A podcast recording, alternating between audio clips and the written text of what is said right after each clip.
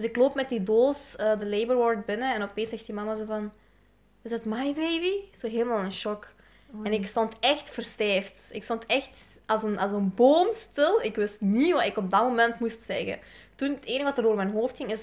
Hebben die vroedvrouwen niet gezegd tegen die mama dat haar baby dood is?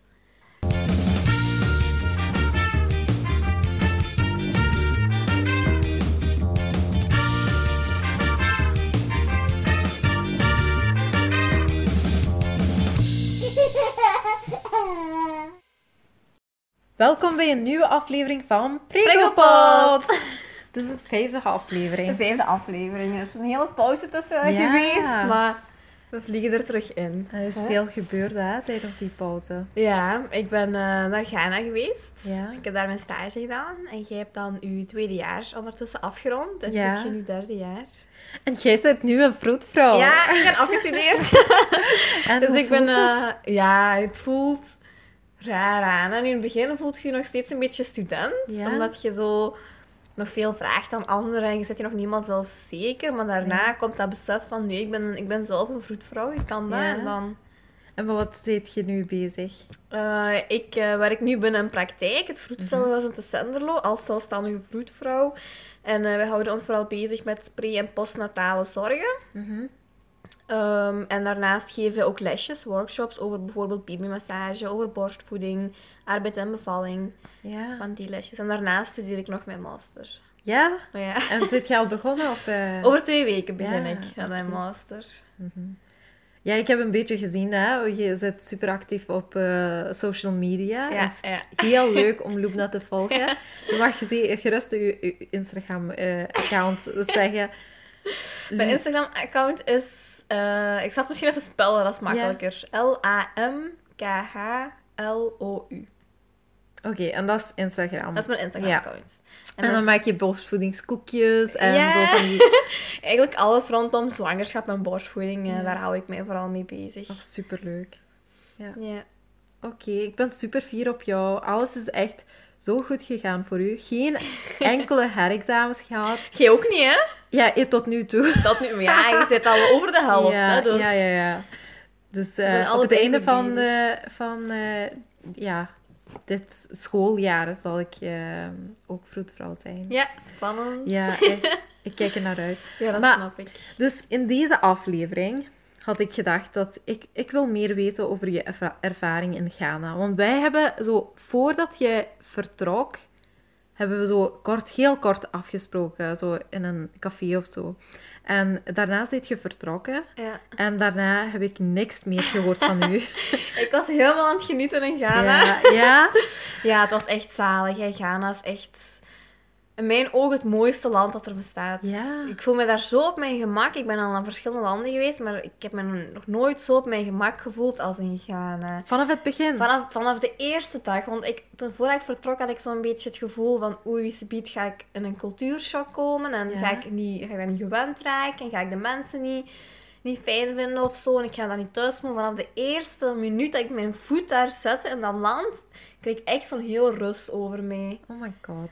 Zalig. En die mensen zijn zo verwelkomend. Ook in het ziekenhuis waar ik dan Ja. heb gewerkt, waren allemaal kei vriendelijk en heel verwelkomend en, en heel dankbaar dat je er bent. En ze Mhm. willen van ons leren en wij van hun. En er was een heel fijne samenwerking. Je had ook Ja. zo geen hiërarchie van, je zit in ons land, dus wij zijn beter dan u. Je moet ons gehoorzamen. Nee, die accepteerde u echt als iemand van hun. Mhm. Dus dat was echt heel fijn natuurlijk. En de artsen ook dan? De artsen Ja? ook. Je zou eigenlijk niet het verschil zien tussen een arts en een vroedvrouw of een verpleegkundige. Iedereen werkt samen. Artsen vragen u eigenlijk soms raad. Of als ze zeggen van we gaan nu deze actie doen. Zou jij het zelf doen in deze situatie? Vind je dat oké? Zo echt, Echt een, waar? een echte wisselwerking. Ja, dus dat, was, dat was nu wel de grootste cultuurshock dat ik had gehad. Ja. Dat er geen hiërarchie was tussen eh, de zorgverleners, maar Mhm. dat het echt gewoon ene groep was en iedereen luisterde naar elkaar en iedereen apprecieerde elkaars mening. En ja, dat vond Amai, ik... Dat Ik kan me niet eens voorstellen. ja, dat voor mij was ook echt een shock in het begin. Ik heb, ja, ik heb nu stage gehad in neonatologie. En daar vroeg een van de kinderartsen mij: Wil jij iets van de koffiemachine? En ik durfde niet ja te zeggen. Omdat we dat niet gewend dat zijn. is een ja. arts en ik ben student vroedvrouw. Ja, dus ik weet al waar. heel goed mijn eigen plaats. Heeft toch eh, een chocomelk voor mij meegebracht. En ik vond dat geweldig. En wel, dat is nu niet van overal vanzelfsprekend. En nu, ik vind de artsen respecteren ons wel hier, zeker. Ja, ja, ja. Maar ik vind dat er gewoon iets te veel hiërarchie is. Nu, artsen hebben sowieso een, een veel deskundige, deskundigere achtergrond dan ons. Dus ze weten ook wel soms een- een- bij bepaalde situaties iets beter dat ze moeten handelen. Maar ik vind soms gewoon de kleine dingen, Mhm. bijvoorbeeld de goeiemorgen of moet je een chocomelk hebben Ja. van die dingen, dat je dat in het algemeen niet bij alle ziekenhuizen ziet. Nee, nee. Dus, Dus in Ghana was dat in helemaal Ghana iets was dat anders. echt anders. Dan hadden wij Ja. zo een tafel in het midden, de briefingstafel. En dan Mhm. kwam ik daar 's ochtends aan, of kwam ik daar bij mijn shift aan om ehm, te, te brieven. En dan zat, zaten de artsen aan tafel samen met de vroedvrouwen. En dan de mannelijke artsen stonden dan voor je op, want je moet respect hebben voor een vrouw. En een vrouw moet zitten en een Ah. vrouw moet rusten. En de man kan gerust recht staan. Dus die artsen stonden dan gewoon met twee, drie tegelijk van hier is mijn plaats. En niet alleen tegen ons, hè, tegen Ja. de buitenlandse studenten, maar ook gewoon tegen de gewone vroedvrouw. Als er een vroedvrouw binnenkwam, dan moest die...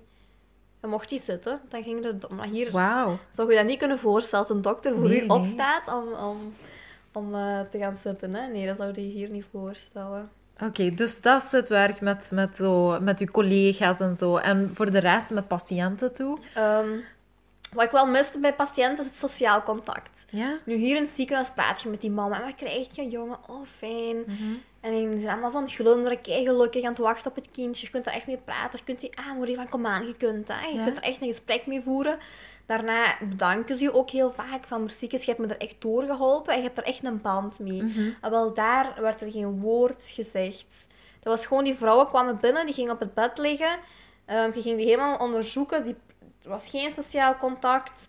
Soms ehm, van de, zo de, meest, de, de meer, ehm, hoe moet ik het zeggen, gesteldere mensen, die Ja. zo wat hoger stonden, bijvoorbeeld die echt gestudeerd hebben, Ja. die zouden wel iets tegen u zeggen en tegen u praten. Maar je gaat nooit, en je gaat nooit echt dat gesprek dat je hier in België had. En dat miste Ja. ik, dat is het enige wat ik wel miste, dat sociaal contact. Nu in het begin ging dat wel, want dat was echt bandwerk daar. hè. De Ja. ene bevalling na de andere, je werkt heel veel Maar- door. Ik vraag me af, heeft dat met de taal te maken? Of zijn de mensen gewoon een beetje anders? De mensen zijn gewoon anders, want Engels is daar eigenlijk de voornaamste taal. Ze praten daar Engels. Als je iets vraagt, antwoorden ze Mhm. ook. En ze, en ze, ze, ze, ze, ja, ze praten wel tegen u wanneer je het nodig hebt, wanneer je iets vraagt en, en van die dingen. Maar je gaat nooit een sociaal contact van en hoeveel kindjes heb je en dit Ah, en ja. dat.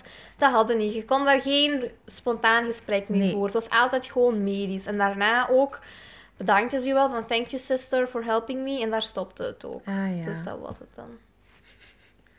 Ik hoor Habir in de, och- eh, in de achtergrond. Mama! We gaan hem even negeren. Ik kom zo. Mommy life. Ja, inderdaad. Oh, dat miste ik dus ook Ja. in Ghana. Zo de band tussen mama en, en het kindje, zo het Ja. fijne, liefdevolle. Daar was dat gewoon van, oké, ik heb een kind, dat kind hoort bij mij. Ik, ik zie dat kind graag, maar Mhm. daar stopt het. Je zag nooit zo echt mama spelen en lachen met haar kindje. Ja. Nu, waarschijnlijk deden ze dat wel thuis, of als ze alleen zijn, maar zo... In het openbaar zag je nooit dat echt sociale contact. zag je helemaal niet. Oké. Dat was het de voornaamste, vooral, allee, het voornaamste verschil tussen hier en België. Eh, hier en Ghana. Je hier en België. zit nog in weg. Ik ben echt mentaal Ja. nog in Ghana. Ik... Zou je ooit eh, ja, zou je teruggaan? Ja, als je de kans sowieso. krijgt? sowieso. Ik, wil, ik wil over een jaartje sowieso nog eens teruggaan om al mijn Ja. sister midwife terug te zien. Oh. En eh, als ik ooit de kans krijg, zou ik wel voor langere periodes willen gaan. Ja. Dus zeker een jaar. Of, of Amai. nou ja, ik, ja, als je echt die ervaring hebt gehad, is dat heel moeilijk om uit te leggen aan andere mensen. Dan heb ik echt zoiets van, je moet dat zelf ervaren. Ik word echt eh, jaloers. Ik, ik, ik Ja, vind dat zo spijtig. Het is raar om te zeggen, maar je kunt er echt inderdaad jaloers op zijn. Ja, ja.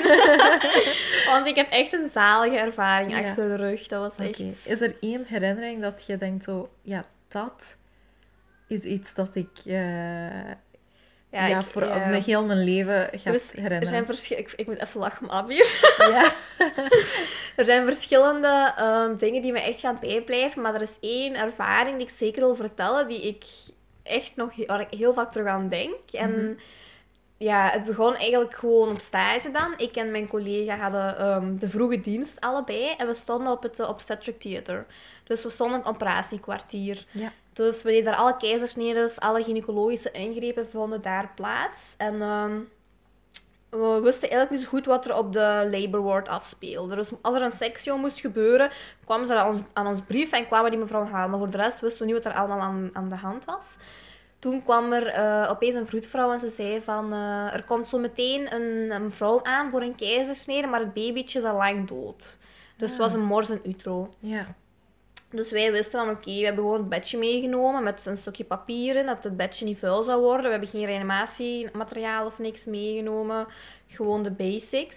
Toen begon de keizersnede. Ehm, ja, we hadden allebei zo wel een beetje het gevoel van weer een dode baby, want dat is echt dagelijkse kosten. Ja. Ik denk dat we zeker één dode baby per dag hadden. Was dat onder algemene narcose dan? of, Epidurale. ja, Het wordt altijd oké. onder epidurale. Ik dan ook spoedkeizersnede is altijd onder epidurale. En epidurale Mhm. duurt soms echt 40 minuten irieus. Maar hier Dus heb je epidurale en dan heb je de spinale. Maar daar wordt altijd... die- Epidurale, Epidurale, gedaan, altijd oké. epidurale. Eh, ja, dus de keizersnede begon en ik en mijn collega's stonden daar aan te wachten. Maar dat was een beetje een, een, een benauwd gevoel van weer een dode Mm. baby. Gaat al langer dood zijn? Gaat die pas dood Hoe zijn? gaat het Hoe gaat het eruit eruit zien? Want we hebben echt heel vieze baby's gezien die al heel lang dood zijn in het, in het buikje van de mama. Hoe zien ze eruit? Ja, zo, het, ja, het is heel raar om te beschrijven, maar dat Ja. velletje hangt vaak los. Ja? Ruikt heel sterk, echt een rottend, rottende Mhm. geur. En eh, het gezichtje is vaak ook helemaal bijeen gedrukt en Mhm. gewoon echt aan het rotten. Ja. Dus echt Niet fijn om te nee, zien. zeker niet fijn om te zien of te ruiken. Of Ja, eraan te denken. Nee, echt ja, ja, hebt daar een zo... Weet je, ru- je doet al die vieze dingen, maar iets ruiken, Ruiken is echt dat is voor mij. erg, En ja. ik, ik, ik, ik raak daar niet gewend. Ja. Eh, maar ja, dan eh, begon de keizersnede en het babytje kwam eruit. En het zag er inderdaad zo heel veel meconium. Het babytje ging vol met meconium.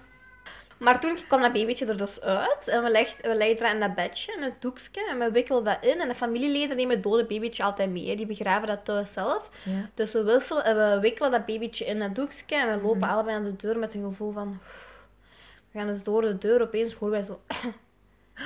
Zo'n hoestje. Nee, zeg En ik niet dat zeg- het, dat, dat, Ja, dat de baby was. Het was, ik nee. zeg tegen Sofie van, hoorde jij dat ook? En Sofie Ja. kijkt mij aan, maar ik hoorde wel iets, maar ik weet niet van waar dat kwam.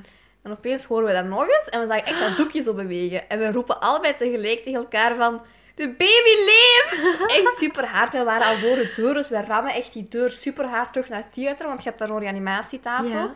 We legden die baby op het theater, hadden natuurlijk geen reanimatiemateriaal. Nee. Dus ik zeg tegen Sofie, kunt je snel reanimatiemateriaal gaan halen? Zij loopt heel snel naar labor ward, ze is onder, onderweg gevallen op de grond. Oei. Door het lopen Ja. Ehm heeft het reanimatiemateriaal gaan halen. Ondertussen was ik al begonnen met de, hart, met de, met de Hartmassage. hartmassage te geven. Hebben we het babytje eh, gereanimeerd. Het was, het was een heel moeilijke reanimatie wel. Daarna heeft het ook een infuusje gekregen. Mhm.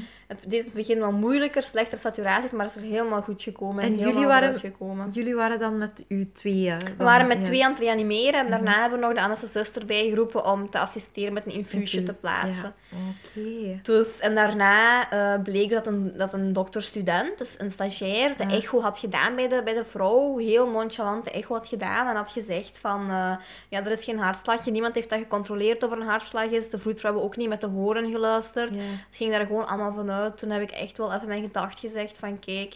Hè, dat is al voor een, allee, in het begin een klap voor de mama. Als je Ja. zegt van je baby is dood, je baby leeft niet meer. Voor de keizersnede was iedereen op zijn gemakske bezig, terwijl Ja. dat babytje duidelijk een nood was. En nu moeten we nog eens tegen die mama zeggen dat dat babytje toch leeft. Ja. Hè? Nog eens een klap. Nog eens een klap, want ze was al bezig met verwerken en dan nu nog eens. Dus zei van, oké, als studenten oefenen en echo's uitvoeren, maar verifieer dat altijd door een deskundig persoon. Hè? Zeker. Laat, zeker als die met zo'n diagnose komt van het babytje is dood, laat iemand dat verifiëren, van het is echt zo. Dus eh, dat verhaal is met het meeste bij. Zeker omdat dat babytje echt al hadden ingewikkeld in de doek om aan de familie te geven. Och, arm. Dus uh, maar babytje is helemaal goed gekomen. Ja? Dus eh, dat was super. Amai, zo snel in actie eh, dan. eh, ja, dat is adrenaline dat je krijgt door je lichaam. Hè. Je, je hebt bijna geen keus. Ja. Dus je vliegt gewoon, ook al denk je zo op een gewoon moment van, volgens mij ken ik mijn reanimatietechnieken niet meer goed, of ik zou niet weten dat nee. ik moet reageren, maar op Ja. dat moment vliegt je actie en dat is echt automatisch piloot. En je gaat erop los. Ik heb ook eh, een babytje 45 minuten aan een stuk beademd, maar ik toch het gevoel had van, ik, dat babytje gaat erdoor komen. Dus uiteindelijk toch niet gelukt om het babytje erdoor te krijgen, maar op, Ja. nu daarna denk ik van... Ik heb gewoon drie kwartier aan een stuk gereanimeerd. Ik snap niet hoe, dat ik, dat, ik dat vol heb gehouden. Maar op dat Ja. moment is het enige waar je aan denkt van ik wil deze baby erdoor krijgen. En dat is het enige wat telt. Ja. Dus dat is echt automatisch piloot waar je dan op... eh, Dat is een vreselijke keuze om, om dan op een bepaald moment te stoppen Ja, met ja, reanimeren. na een kwartier hebben de vroedvrouw tegen mij gezegd van stop, want het babytje geraakt er niet door. Nu, Het probleem was, het babytje had een heel goede hartslag.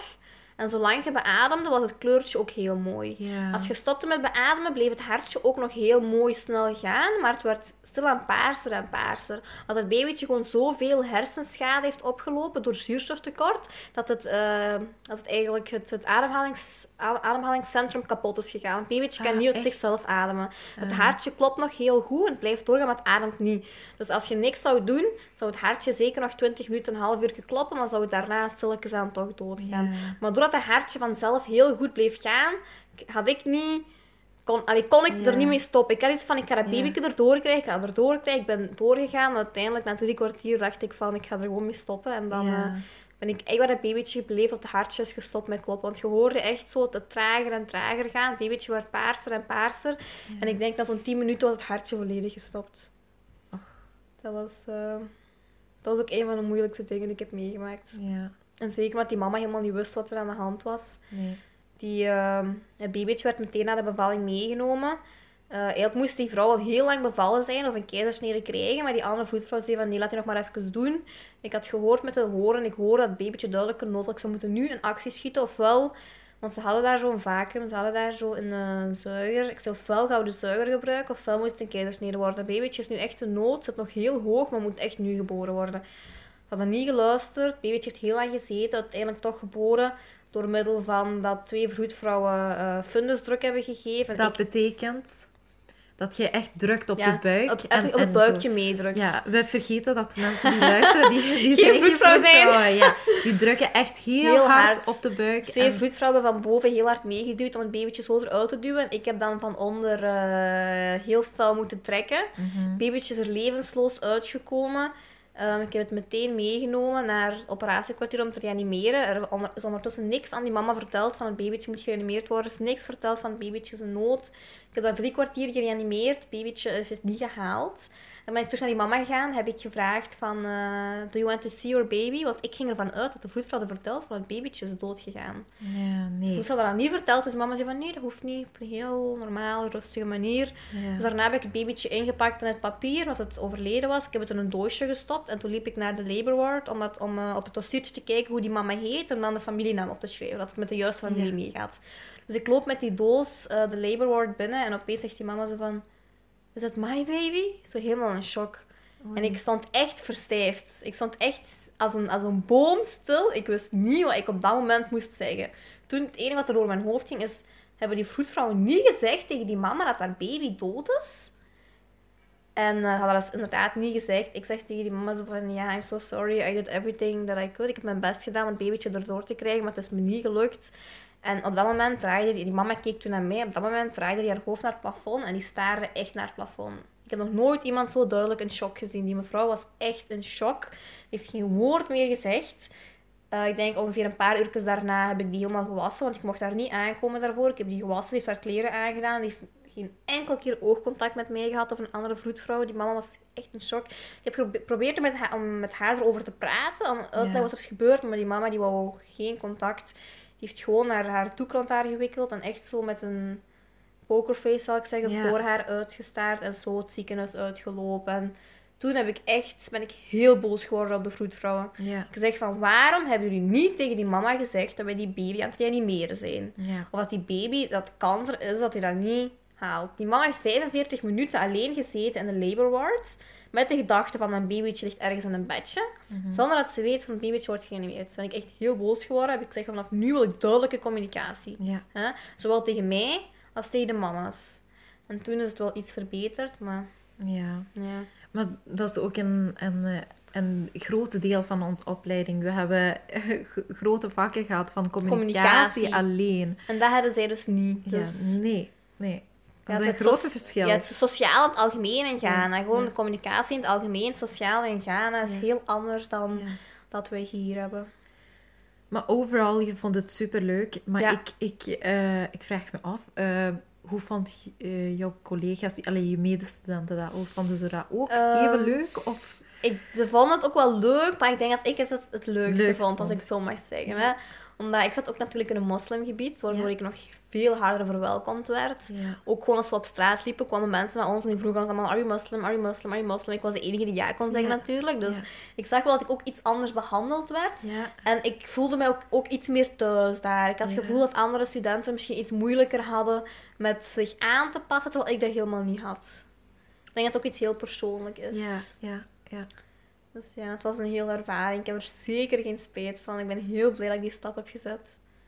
Amai, want ik, ik zou denken, ja, die eerste week en de tweede week is misschien wel heel leuk. En dat je op een bepaald moment heel erg je familie mist. Of die, die Mm. eten van hier of eh, dat shopping van hier. Je of- mist dat wel, maar het, het missen kan niet op tegen hoe fijn je het daar vindt. Oh my god. Dus eh, doordat je het zo fijn vindt daar, Ja. rel- relativeert je die gevoelens ook. En, en ja, dan denk je daar niet zo heel veel aan als dat je zou verwachten in het begin.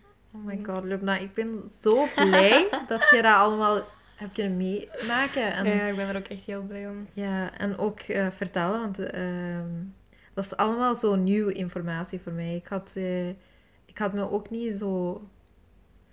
Eigenlijk had ik me niet kunnen voorstellen hoe dat, eh, hoe dat die ervaring... Allee, dat verandert je als persoon. Ja, hè? dat is echt waar. Ik, ik ben ook zeker een heel ander persoon dan voordat ik naar Ghana ben gegaan. Hè. Ja. Dus die ervaringen die maken u als mens en als elke rugzakje dat je voor de rest van je leven meeneemt. Hè. Mhm. Dus zeker fijn. Dus een aanrader voor... Ja, eh, zeker. Als er iets is wat ik kan aanraden, is het echt stage naar Ghana. Specifiek naar Ghana of buitenlandse stage in het algemeen. Ik denk dat buitenlandse stage ehm, sowieso een hele ervaring is voor iedereen. Maar ik denk dat als je naar een Afrikaans land gaat, het moet niet specifiek Ghana zijn, maar ik denk dat als je naar een Afrikaans land gaat, dat dat sowieso al een, een hele les is, een heel andere ervaring Ja. als je gewoon bijvoorbeeld naar Nederland gaat of Ja. zo. Je mag ook meer doen, denk ik. Je, Ja, je hebt heel veel bevallingen kunnen doen daar. Ja, hè? ik heb er 104 gedaan, denk ik. 104 bevallingen. Alleen Ehm, in zelfs- Ghana. Ja, zelfs nog meer, maar ik heb ze niet altijd opgeschreven. Omdat Dat mag soms- niet. Je moet altijd opschrijven. Omdat ik soms gewoon mijn boek niet meer had, ik was Ja. gewoon te lui. Ja. Ik heb stuitbevallingen gedaan, ik heb tweelingbevallingen gedaan, ik heb premature bevallingen gedaan, ik heb een keizersnede meegedaan. Ik heb eigenlijk heel veel kunnen doen. die ja, kunnen ja. doen. Waarvoor ik, waarvoor je hier eigenlijk schouderdyssossie heb ik heel vaak meegemaakt. Je hebt ook kunnen hechten. Hecht. Ik heb heel veel gehecht. Ik heb zelfs derde graads gedaan. Ik heb Ja. zelfs een bijna vierde graads gedaan. Oké, nu moet, moet je een beetje vertellen. Wat in zijn eerste graad en tweede graad. Eerste graad is gewoon een lichtje dat de huid gescheurd is. En hoe Mhm. verder je gaat, hoe, allee, hoe hoger de graad, hoe meer er eigenlijk eh gescheurd erger het hoe is, erger ja. het is eigenlijk. En een vierde graad is al bijna een doorlopende scheur richting En aan- normaal gezien mogen vroedvrouwen tot het De tweede tweede, graad, graad. ja. Maar in hechten. Ghana kennen ze allemaal niet, hè. doe Nee. maar. Ja, ja. En dat is allemaal goed gelukt. is allemaal hè? goed. Ja, ik zit Ja. daar soms een uur aan om, om te hechten, maar je neemt je tijd en uiteindelijk lukt dat natuurlijk wel. Oké, Loepna. Ik denk dat dat is voldoende voor deze aflevering. Maar ik wil daar zeker meer over horen. En eh, ja, we gaan dat sowieso... Ik heb ook nog de- heel veel te vertellen. Ja, ja? ja, dat We wel. zijn nog niet de helft... eh. Nee, zeker nog niet. ja, oké. Maar dat is goed. Eh, wij gaan proberen ons best te doen om nog meer afleveringen te doen. Ja, sowieso. We hebben het nu allebei wel heel druk. Ik ben fulltime vroedvrouw. Jij bent fulltime Ja. vroedvrouw slash mommy. Ja, Je inderdaad. hebt elk twee Ja. fulltime jobs. Ja, maar het gaat ons toch lukken. Het Want gaat ons dat lukken, is ja. echt een passie van ons, hè. Ja, en ook Ik gewoon heb- erover praten. Is, eh, Ik, heb, ik heb heel veel ehm vroedvrouw gezien, maar ook v- vroedvrouw in hun wording. Hè. Ehm, en dezelfde passie dat ik bij u zie en dat ik, eh, dat ik ook heb, hè, dan, dat heb ik niet gezien bij dat de zit je niet meeste. vaak, hè? Nee, die hebben nee. zoiets van, oké, ik ben vroedvrouw, maar oké. punt. Ja, punt. dat is mijn job.